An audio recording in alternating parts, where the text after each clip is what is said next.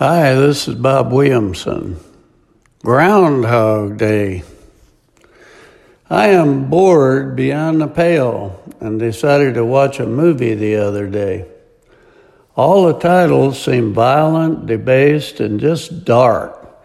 I wanted to see a movie that was more upbeat, and I decided upon Groundhog Day.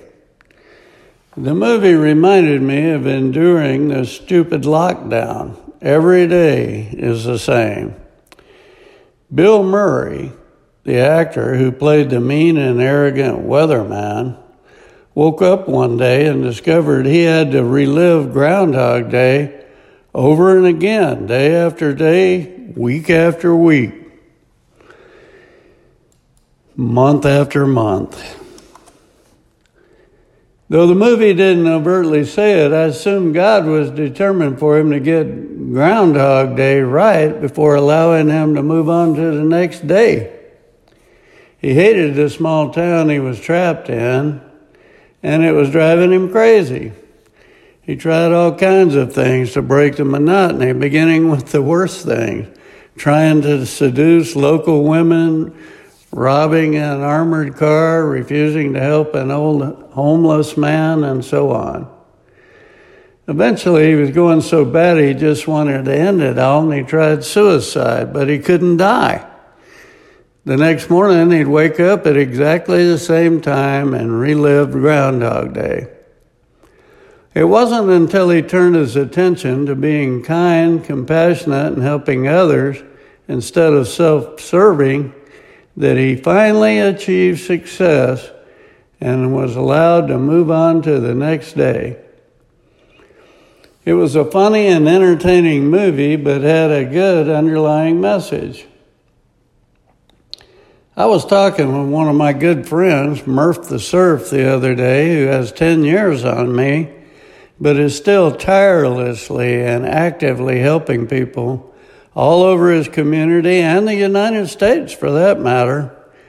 I admire him greatly for all that he does for the Lord, and we discussed at length how he remains so active even though he is now in his early 80s.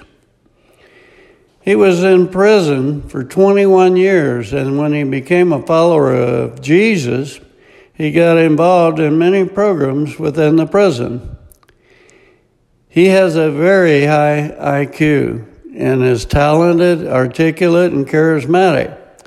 So he began to teach in various programs, including teaching others to read and write and getting their GEDs, and became so successful that he eventually was allowed a staff of nearly a dozen inmates.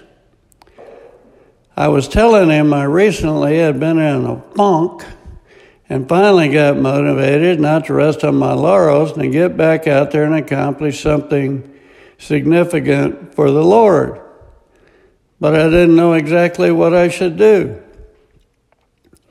He related to me that he would encourage his staff not to just sit around when they got to the classroom, but to find something to do.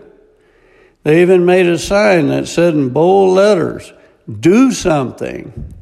He said he didn't care if they emptied a wastebasket or filed papers, graded tests, or straightened chairs in preparation of the class, or what, but to just do something.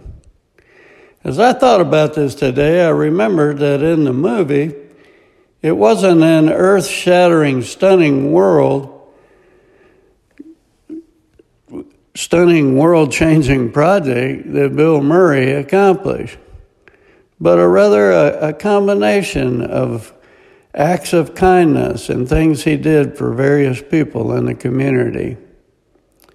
I realize it's just a fictional movie, but having read the Bible for the past 40 years, especially the words written in red, I think God wants us to do something and to get started right away.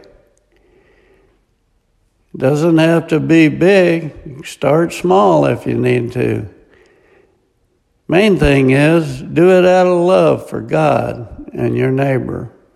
Romans 13 8. Owe no one to anything except to love each other. For the one who loves another has fulfilled the law. This is Bob Williamson. Thanks for listening.